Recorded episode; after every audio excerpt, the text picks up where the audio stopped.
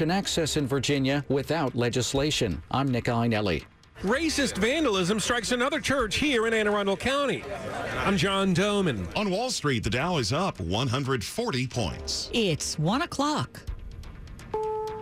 This is CBS News on the Hour, sponsored by Dell Small Business. I'm Steve Kathan. The House panel investigating the January 6th attack shifts attention to the extremist groups who bashed their way with others into the U.S. Capitol and the possible connection with Trump White House insiders. We learned that they came with um, explosives, they came armed. Florida Democrat Stephanie Murphy will lead some of the questioning during the hearing. She says a December tweet from Mr. Trump initially spurred his supporters. Big protest in D.C. on January 6th. 6th. Be there will be wild. That's CBS's Natalie Brand. A New York Times Siena College poll indicates only 49% of Republican voters would back a Trump presidential run in 2024.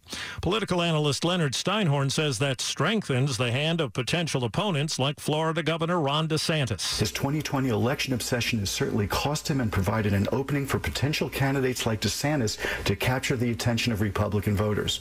The poll also shows him losing to the current currently unpopular Biden by three points in 2024, and that almost one in six Republican voters wouldn't pull the lever for him if he got the nomination in 2024. They would vote for Biden or a third party candidate instead, or not vote at all, or they're just not sure. Well, there's a fresh call today from the government for people to get COVID vaccinations and boosters. The new variants BA4 and BA5 are subvariants of the Omicron mutation, and they are spreading rapidly around the nation. CDC Director Rochelle Walensky warns. People with prior infection, even with BA1 or BA2, are likely still at risk for BA4 or BA5. Experts are stressing the importance of getting boosters, telling people not to wait until fall for vaccines targeting the variants. Allison Keyes, CBS News, Washington. Well, the Pentagon says the U.S. military killed the leader of ISIS in Syria in a drone strike. Officials say it happened near the Turkish border. Some progress reported in Yosemite National Park as we hear from CBS's Jonathan Vigliotti. Fire crews gained some major ground overnight, containing the blaze by as much as 25%.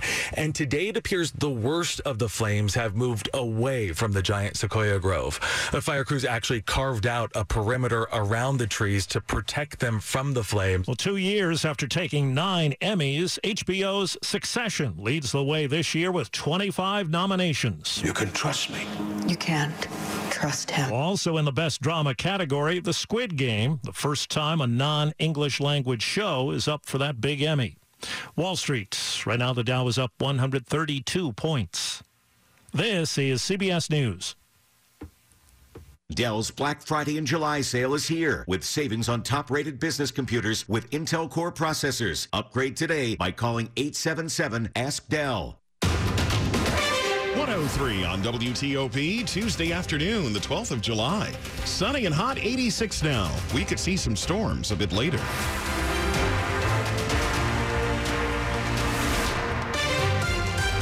Good afternoon. I'm Mark Lewis. And I'm Deborah Feinstein. Here is the top local story of the hour. The January 6th hearing has just gotten underway. It'll focus on extremist groups today, the attack on the Capitol, and any potential ties these groups had to key supporters of former President Trump. Let's go live to Capitol Hill and get the very latest from WTOP's Mitchell Miller.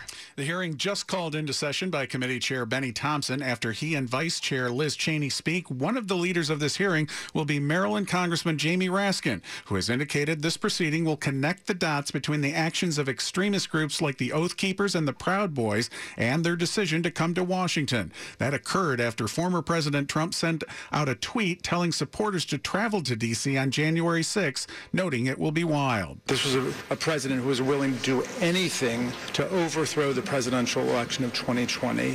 One of those testifying at this hearing will be an Ohio man charged with illegally entering the Capitol, who's expected to explain how the former president's actions contributed to him coming to Washington, where the rioting took place as lawmakers tried to certify results of the 2020 election. Reporting live on Capitol Hill, Mitchell Miller, WTOP News. And we are streaming the hearing live right now at WTOP.com. In other news, a Republican delegate in Virginia is encouraging Governor Glenn Youngkin to take immediate steps to limit access to abortion. Well, Governor Youngkin has said he'd support a bill banning most abortions after 15 or 20 weeks of pregnancy. Delegate Dave LaRock says there are other things the governor can do right now. He's urging the governor to issue an executive order directing state government agencies to not sign any contracts with businesses that support abortion rights. I'd like to see Governor Youngkin say that Virginia would not do business with companies that promote support or perform abortions. LaRock is also pushing for Youngkin to potentially pull state funding from schools like Virginia Commonwealth University and the University of Virginia unless they stop performing abortions at their medical facilities. Nick Iannelli, WTOP News. There has been a spike in racially inspired vandalism at churches in Anne Arundel County. Today, at the latest church to be hit, elected and religious leaders vowed they won't be deterred. For the ninth time since May, a church here in Anne Arundel County was hit by hate-inspired vandalism. And it hit me pretty hard. County Executive Steuart Pittman says this time the graffiti targeted Bishop Antonio Palmer here at the Kingdom Celebration Center. He had spoken earlier this year before the county council. We are more determined not to be silent. At that meeting, Palmer spoke about having a criminal record before turning to religion, which is what the graffiti crudely referenced. Palmer says yesterday he was appalled, but today... I woke up more determined to fight against evil with good. In Gambrills, John Domen WTOP News. Police in Montgomery County have arrested a Suitland man in connection with a series of burglaries in Silver Spring the last few weeks. Police have accused 18-year-old Curtis Gibson of burglarizing the Whole Foods market on Wayne Avenue, Cava and Chipotle on Fenton Street, and the Potbelly on Ellsworth Drive between May 19th and July 6th. He's also accused of stealing a Chick-fil-A delivery car in the area of University Boulevard, so he's also facing auto theft charges as well. He's being held without bond. Police say if you have any additional information about these crimes or believe that you may have been a victim, they want to hear from you.